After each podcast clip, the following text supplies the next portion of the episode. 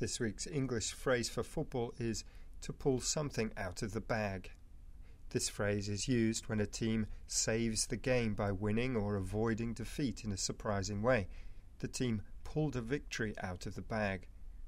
Last weekend, Manchester United visited Everton and were winning the game 3 1 with 90 minutes played. But Everton pulled a draw out of the bag with two goals in extra time. To pull something out of the bag.